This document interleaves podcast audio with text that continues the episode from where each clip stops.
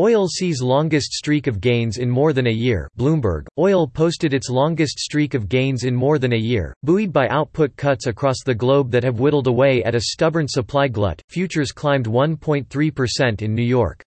U.S. supply data showed crude inventories fell for a second week after climbing steadily since January and stockpiles at the storage hub at Cushing, Oklahoma declined by a record. OPEC and its allies are reducing output and IHS Markit Limited. Says U.S. oil producers are also curtailing about 1.75 million barrels a day of existing production by early June. There is a lot of narrative out there that the rebalancing is going to come quicker and will be more aggressive than we thought, said Bart Melek, head of commodity strategy at Toronto Dominion Bank. Oil's rally this month into the $30 a barrel range raises the possibility that shale producers may slowly start to turn on the taps again after futures plunged into negative territory in April, leading to layoffs across the energy energy industry, a slowdown in drilling and deep declines in the number of oil rigs in operation.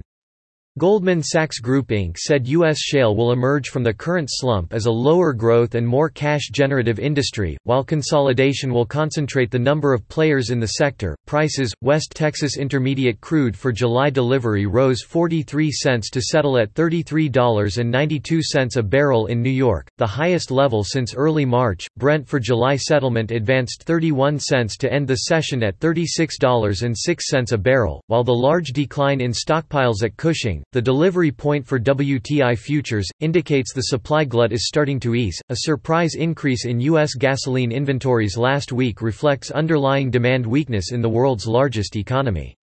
The economic outlook remains uncertain with another 2.44 million Americans filing for unemployment last week. Labor Department figures showed more oil market news. It's going to take months for oil demand in the world's third biggest market to get back to pre virus levels as India faces its deepest recession ever in the wake of its near two month lockdown. The U.S. Oil Fund LP, the largest exchange traded fund in the oil market, said it's currently unable to buy more oil futures following intervention from regulators in three three countries. The revival of Libya's oil industry looks even less certain following recent setbacks suffered by Khalifa Haftar, the commander trying to take over the last swaths of the country outside his control, with assistance from Alex Longley, Ann Koh, and James Thornhill. To contact the reporter on this story, Olivia Raimonde in New York at oraymond at bloomberg.neto. Contact the editors responsible for this story, David Marino at dmarino4 at bloomberg.net. Catherine Traywick, Jessica Summers